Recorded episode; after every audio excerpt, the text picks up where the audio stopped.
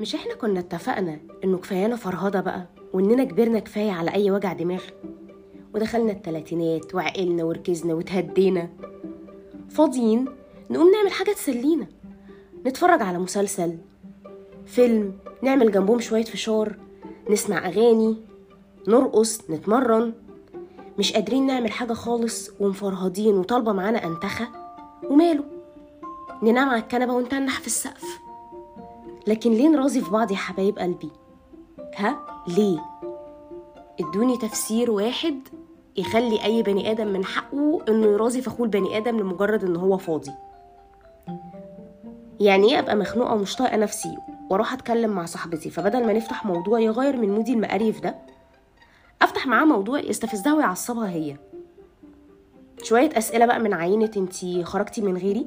انتي رحتي المكان الفلاني مع فلانة وأنا لأ ليه؟ انتي ما قلتليش ليه انك رايحة المكان كذا وأنا اقرر اذا كنت أقدر أجي معاكي أو لأ. انتي ما بتسأليش ليه انتي ما بتجيش ليه. ومليون سؤال بقى من عينة إزاي وفين وامتى وألف علامة استفهام. صباح الخير صباح الفل على كل الرايقين اللي بيسمعوا بودكاست هتكون معاكم سارة شعبان. النهاردة الحلقة الثالثة من برنامجنا كفاية فرهدة. وعنوان الحلقة النهاردة أصل ال best friend بتغير عليا. ليه يا حبيبة قلبي بتغيري عليا؟ إحنا مكتوب كتابنا وأنا معرفش. معروف من زمان قوي إن البنات كده كده حواراتها كتير. بس توصل للدرجة دي؟ لأ كده too much فرهدة بجد. ما هو حبيبة قلبي لو إحنا مكتوب كتابنا وأنا معرفش قوليلي سمعنا كتير قوي عن الصحاب اللي بيحكوا كل حاجة لبعض وبيشاركوا أسرارهم سوا واكلين شاربين قايمين نايمين بيشتغلوا حتى مع بعض. ماشي. ولو إن ده مش صح قوي بس أوكي. سمعنا كمان عن اللي بتبقى حشرة صاحبتها في حياتها وكل تفاصيل حياتها الشخصية أو الزوجية ما بينها وما بين خطيبها أو جوزها واللي في أوقات كتيرة قوي ما بتكونش دايما نهايتها حاجة حلوة بس برضو تمام ملناش دعوة. كل واحد حر في حياته. إنما توصل للغيرة اللي بالشكل ده وإن صاحبتك تغير عليكي من صاحبة تانية أو تحاسبك على طريقة معاملتك معاها وتطلب منك تعامليها بطريقة معينة وتفضل شايفاكي مقصرة في حقها وكمان تزعل قوي وتاخد موقف منك لو انت غلطتيها. اهو ده بقى اللي مش طبيعي. ليه مش طبيعي؟ اولا إحنا ما بقاش عندنا ولا طاقة ولا خلق للشرح أو التبرير. إحنا بنعامل فلان إزاي أو بنعمل إيه مع فلان يعني. طب إحنا صحاب ليه؟ لو إحنا هنفضل نبرر ونشرح لبعض طول الوقت. دي نقطة. النقطة التانية ما ينفعش أصلا تقارني نفسك بحد تاني. أنا ليه أقارن نفسي بحد غيري إلا لو أنا مش واثقة في نفسي أو مش عارفة مكانتي عند صاحبتي دي؟ ثالثا بقى وده الأهم ويمكن هو ده أكتر حاجة مهمة في موضوع الحلقة النهاردة. سلوك الغيرة ده سلوك مش طبيعي. وأنا بتكلم هنا عن الغيرة المرضية. عموما بقى ما بين اتنين صحاب أو حتى ما بين اللي مرتبطين أو المتجوزين أو المخطوبين الغيرة في حد ذاتها. في غيرة طبيعية اللي هي ماشي بتبقى بسبب موقف عشان تظبط بس الموضوع تكسر الروتين تكسر الملل. لكن الغيرة المرضية ده سلوك مش طبيعي. فإيه المانع إن إحنا نتعالج منه؟ آه والله زي ما بقول لكم كده. محتاجين هنا نتعالج. نروح بقى ال therapist نروح ل psychiatrist ايا كان المتخصص اللي هنروح له بس لازم نتعالج. وزي ما قلت لكم هنا ده مش بس ما بين الصحاب ده كمان ما بين المرتبطين. عشان إحنا من الآخر موجودين في حياة بعض عشان نهون على بعض. مش عشان ننغص حياة بعض ونقرف بعض أكتر ونشيل بعض ضغوط أكتر ما إحنا already شايلين. في دكتور وعالم نفس اسمه جيري كارنسز الراجل ده قال حاجة حلوة قوي عن الغيرة. بيقول إيه بقى؟ بيقول إن الغيرة موجودة علشان تقول لنا إنه في حاجة غلط أو مش مظبوطة. الحاجة دي وارد تكون في تصرفات شريك حياتك آه وإنه كمان بعض الناس بيكونوا قاصدين يخلوك طول الوقت مش مطمن. كنوع من أنواع إثبات جموديتهم يعني والتأكد من حبك ليهم. فالغيرة هنا بتبقى عاملة زي جبل التلج. الجزء اللي باين منه صغير جدا مقارنة بالجزء اللي مستخبي. الجزء اللي باين أو اللي ظاهر ده بيبقى سببه إن مثلا حد تعرض للخيانة آه في قلة ثقة في النفس في انعدام إحساس بالأمان بكفاية في العلاقة. طيب الجزء اللي مستخبي بقى وهو ده الأهم اللي هو الغيرة السامة اللي بتجيب لنا ضيق تنفس. كل الدراسات بتأكد إنه سبب الغيرة هو انعدام إحساس بالأمان وقلة ثقة بالنفس. إن دايما الشخص اللي بيغير سواء على صديق أو على حبيب أو على شريك حياة عموما دايما شايف نفسه ما يستحقش العلاقة دي أو الشخص ده. دايما شايف إنه مفيش إحساس بالأمان كفاية وإن حد تاني هياخد الشخص ده منه. وهنا الإحساس ده بيبقى منبعه يا إما تروما من الأهل أو علاقات سابقة. وده هنا يرجعنا تاني للأصل اللي اتكلمنا عنه في الحلقة اللي فاتت وهو الأهل. الأهل دايما هم سبب كل الحاجات اللي بتتأصل فينا. من وإحنا أطفال سواء حلوة أو وحشة. طيب سبب إحساس أو شعور التعلق الجامد قوي ده بقى سواء بالصحاب أو بشركاء حياتنا إن الطفل أو الشخص اللي بيغير ده من صغره ما أخدش من أهله الحب والأحضان والاهتمام والاحتواء الكفاية. فكبر وتربى على إنه غير مستحقة للحاجات دي. فبالتالي طول الوقت شايف لما حد بيقدمها له إن هي طول الوقت هتبقى مؤقتة. مش دايما هيجي حد تاني وهياخدها. مش حاسس بأمان. مش حاسس إن هو كفاية أصلا وإن هو أهل للمشاعر دي. طول الوقت خايف لا تتاخد منه. طول الوقت حاسس إن هو مهدد بالخطر.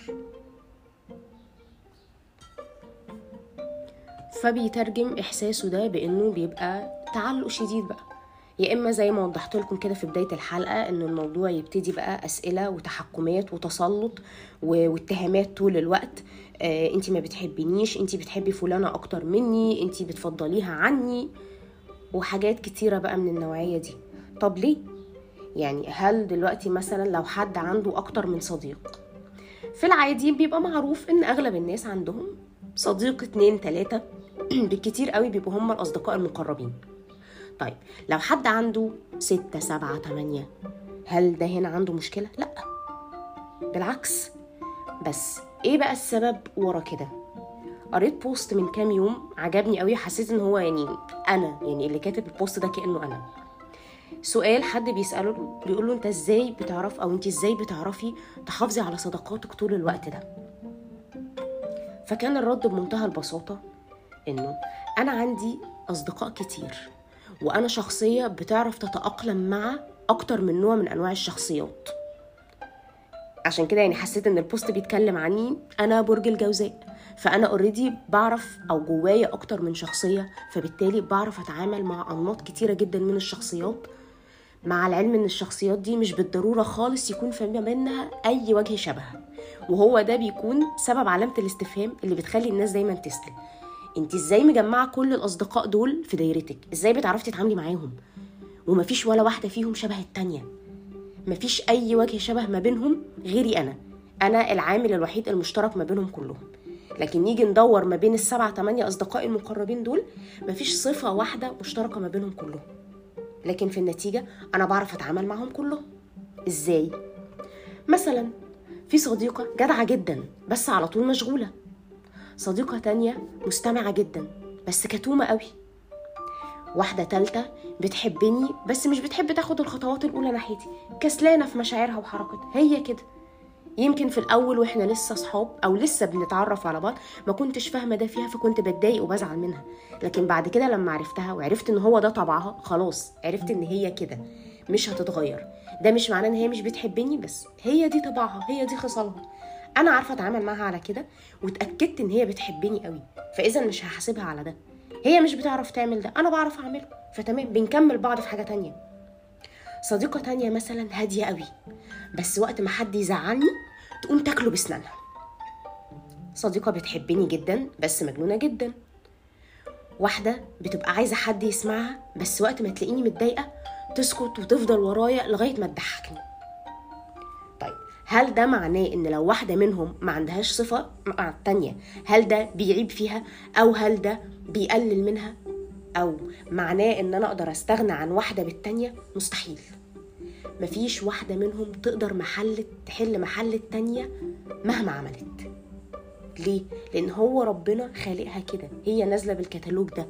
هو ده اللي بيخليني أعرف أتعامل معاها. دي عندها ميزة بتخليني أحبها وأعرف أتعامل معاها. التانية عندها ميزة مختلفة. التالتة عندها ميزة أكتر. الرابعة عندها كذا.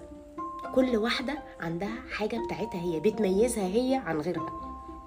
فمستحيل تخليني أستغنى عن واحدة بالتانية. في نفس الوقت ما ينفعش إن أنا أقول إن أنا بحب فلانة أكتر من التانية. أنا بحبهم كلهم. ليه؟ زي ما قلت لكم دلوقتي كل واحدة بتقدم حاجة. في المقابل أنا بعرف أتعامل معاهم. الفكرة هنا إيه بقى؟ الفكرة إن أنا متصالحة مع كل ده. ما عنديش مشكلة خالص. بالعكس. يعني مثلا أنا ما بروحش أحكي وفضفض مع اللي مش بتعرف تسمع. مش بطلب خدمة مع اللي مش بتحب تتحرك. مش بطلب إني أقابل حد ما بيحبش يخرج. آه مثلا آه صاحبتي اللي بتعرف تسأل وتطمن وتودني طول الوقت. تمام. واحدة تانية ما بتعرفش تعمل كده. خلاص ما بزعلش منها. ليه؟ عشان أنا عرفت كل واحدة فيهم بتعرف تعمل إيه وما بتعرفش تعمل إيه. أنا بعرف أتعامل بقى مع ده. عرفت إن أنا أكون صداقات أو علاقات تسد الفراغ اللي موجود في كل واحدة. وده برضو بيفكرنا هنا بجملة قالها الشيخ الشعراوي الله يرحمه. عجبتني جدا. بتقول إيه بقى؟ من ابتغى صديقا بلا عيب عاش وحيدا. ومن ابتغى زوجة بلا نقص عاش أعزم ومن ابتغى حبيبا بلا مشاكل عاش باحثا. ومن ابتغى قريبا كاملا عاش قاطعا لرحمه. عشان كده بقول لكم الفكرة فينا إحنا أنت هتقدر تتقبل وتتأقلم ولا لأ؟ أنا بعرف أتأقلم مع كل الشخصيات وطالما حبيت الشخص ده بيقعد في قلبي كده ويربع بكل عيوبه. وهو ده مبدأ التقبل. هتقبلك زي ما أنت. مش هاجي أطلب منك حاجة أنت ما بتعرفش تعملها. مش هاجي أقول لك حبني بطريقة كذا لأ. ما ينفعش أصلا أطلب من حد يحبني بطريقة معينة. طيب سمع حد كده ممكن يقول لي طب ما هو دلوقتي أو مؤخرا يعني بقيتوا بتقولوا إن الاهتمام بيطلب ما عنديش مشكلة الاهتمام بيطلب بس الكلام ده لما نبقى في أول تعارفنا سواء اتنين صحاب أو هرجع أقول لكم تاني اتنين مرتبطين. ليه؟ لما إحنا بنكون لسه بنتعرف على حد جديد بنعرفه إيه اللي بنحبه إيه اللي ما بنحبوش بنحاول نلفت نظره للحاجات اللي بتعجبنا بتفرحنا. والله لو الشخص ده بيحبنا هيركز معانا كويس قوي إنما هو لو ما بيحبناش مش هيفرق له. هنقول مرة اتنين تلاتة. مش مطلوب مننا نقول أكتر من كده. أنا مش مطلوب مني أروح أقول لحد حبني بالطريقة الفلانية. ما ينفعش. ده ما يبقاش اسمه حب. الحب ما بيطلبش. أنت بتلفت نظر اللي قدامك إنه أنا بحب كذا آه أنا بحب كذا. فهو يعمله بطريقته هو. يحبك آه بالطريقة اللي أنت بتحبها بس من خلاله هو. من منظوره هو برضه. ما يمشيش على خطوط أنت راسمها له. واحد اتنين تلاتة أربعة لأ. ده مش هيبقى حب. انت هيجي عليك في وقت من الأوقات هتحس إنه لا ده, ده أنا اللي بقول لك أنت تعمل إيه. مع الوقت أنت هتتخنق. ولو ما اتخنقتش نرجع تاني لأنه هتبقى المشكلة فيك أنت. إن أنت اللي بترسم دايما الخطوط العريضة للناس اللي حواليك وعايزهم يتعاملوا معاك حسب ما أنت عايز لا. ما هو ده مش طبيعي. ده مش صح ودي مش علاقة صحية بالمرة وما تبقاش علاقة صداقة. لأني هقول لكم تاني هي الصحاب في حياتنا عشان يهونوا علينا. مش عشان يزودوا أكتر ما إحنا يعني ده الواحد يوم ما بيتخنق وبيبقى مش قادر وخلاص بيقول الدنيا فاضت بيا بجري على حد من صحابي اللي أنا عارفة إنه من غير حتى ما أتكلم هيفهمني هتحس بيا. حتى لو ما سألتنيش هتفضل قاعدة معايا وساكتة لمجرد بس إن هي تشاركني. فأكيد مش هفكر خالص إن أنا هروح لصاحبة بقى هتفتح لي تحقيق. أصل انت عملتي أصل انت جيتي أصل انت سويتي أصل انت غلطتي أصل أصل. أصل انت بتفضلي فلان عني؟ لأ. أنا مش هفكر في دي أساسا. دي آخر واحدة ممكن أروح لها. ده لو فكرت إن أنا أروح لها أصلا. هروح لمين؟ هروح للي عارفة تسمعني. أو للي هتقدر تقدم لي حلول. أو للي هتساعدني بشكل معين. أو اللي هتقدر تطبطب. وده هنا بيخليني افتكر في حوار كده كان جه في التلفزيون لميرفت أمين ودلال عبد العزيز الله يرحمها وكانوا برضو بيتكلموا على موضوع صداقتهم صداقة بقى دامت 20 30 سنة إلى ما شاء الله يعني. فالمذيعة كانت بتسألهم أنتوا إزاي قدرتوا تحافظوا على علاقتكم طول الفترة الطويلة دي؟ فردوا بمنتهى البساطة إنه مفيش واحدة فينا كانت بتسأل التانية انت عملتي إيه أو رحتي فين أو سويتي إيه؟ كل واحدة فينا عارفة إن كل واحدة ليها حياتها المستقلة ليها عالمها الخاص بتاعها. آه لما بنتجمع مع بعض بنتكلم وبنحكي وبنهزر وبنتشارك كل الحاجات الحلوة والوحشة اللي حصلت لنا وإحنا بعيد عن بعض. بس ده مش معناه ابدا إن واحدة فينا تيجي تحاسب التانية على حاجة عملتها من غير الاتنين التانيين. وهو ده اللي خلانا صحاب لحد النهارده. لما واحدة فينا كانت بتقع الاتنين التانيين كانوا بيسندوها. لما واحدة كانت بتحتاج حاجة بنجري عليها لو واحدة فينا مشغولة اللي بتعرف تسد هي اللي بتجري وهكذا. عمرنا ما حاسبنا بعض عمرنا ما وقفنا لبعض بالمرصاد عمرنا ما حسسنا بعض إن إحنا موجودين في حياة بعض علشان نخنق بعض علشان نفضل طول الوقت مستنيين واحدة فينا تغلط فالتانية تعلق عليها. أتمنى أتمنى أتمنى الصحاب يفهموا يعني إيه صحاب بجد. ولو عندنا مشكلة مش عيب خالص نتعالج. بالعكس نروح لحد يساعدنا عشان ده فعلا حاجة مش طبيعية ومش سوية. ما نلجأش لإنه إن إحنا نبرر. بمعنى أصل انت بطلت تحبيني فانت مش متقبلة فانت مش فاهمة لأ. لأن هنا في مشكلة تانية. في ناس بتعمل حاجتين. يا إما بيفضلوا يهاودوا أصحابهم اللي بيحاسبوهم وبيغلطوهم وبيعملوا الكلام ده لأن هم بيتعاملوا إن هم خلاص هياخدوهم على قد عقلهم أو إنه في ناس مش واصل لهم أساسا إن دي حاجة غلط. فسواء دول أو دول الاتنين غلط والاتنين بيأذوا الشخص ده بالعكس مش بيساعدوه. يعني أنا ما ينفعش صاحبتي تبقى بتيجي عليا وعلى نفسها وأسكت لأ. اقفي معاها قولي لها انت هنا عندك مشكلة لازم تعالجي الحتة دي. وده مش غلط وده مش عيب فيها. انت هنا كده مش مش بتشتميها أو مش بتتجاوزي في حقها بس انت مش هتقدري تساعديها. انت بس بتوجهيها تقولي لها هتعمل إيه. بعد كده بقى يعني باقي المسيرة أو باقي الرحلة عليها هي هي اللي لازم تاخد القرار. تروح لمتخصص وتحكي له وتقول له اللي بيحصل كذا وكذا وكذا وكذا خصوصا لما يبقى ده تعليق أكتر من حد. يعني لما يبقى أكتر من حد بيقول لك إن انت فيكي الحتة دي فإذا هم الناس دول خصوصا لما ما يكونش في ما بينهم رابط أو صلة فالناس دي مش متآمرة عليكي يبقى اذا انت عندك هنا المشكلة دي أو أنت عندك هنا المشكلة دي. عشان بالمناسبة هو الموضوع عادي بيحصل ما بين البنات والولاد. اتنين صحاب ولاد بيغيروا على بعض أو اتنين بنات بيغيروا على بعض. فلا ما ينفعش اتنين صحاب يغيروا من صاحب تالت سواء ولاد أو بنات. فهنا أسلم حل إن إحنا ننبههم ننصحهم بطريقة كويسة آه نلفت نظرهم إنه ده هيأثر على علاقتنا ده هيخنقنا ده هيأذي صداقتنا هي كده مش هتبقى صداقة. والله هم قعدوا مع نفسهم وسمعوا النصيحة واستجابوا ليها تمام كان بها ما سمعوهاش لا يكلف الله نفسا إلا وسعها. يبقى أنتوا كده على الأقل عملتوا اللي عليكم مش مطلوب منكم خالص تستحملوا أي ضغط من أي نوع. هم رافضين يعترفوا بالحقيقة دي دي بقى مشكلتهم هم. لكن أنتوا مش مطلوب منكم تفضلوا تضللوهم أو تفضلوا تتعاملوا معاهم على إن هم كده طبيعيين. لأ هم كده مش طبيعيين.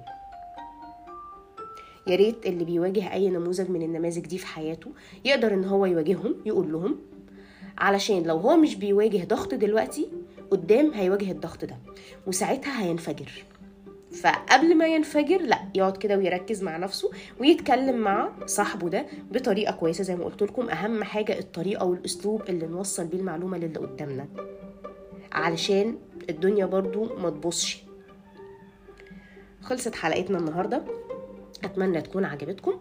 استنوني الخميس اللي جاي إن شاء الله في بودكاست. كفاية فرهدة كانت معاكم سارة شعبان.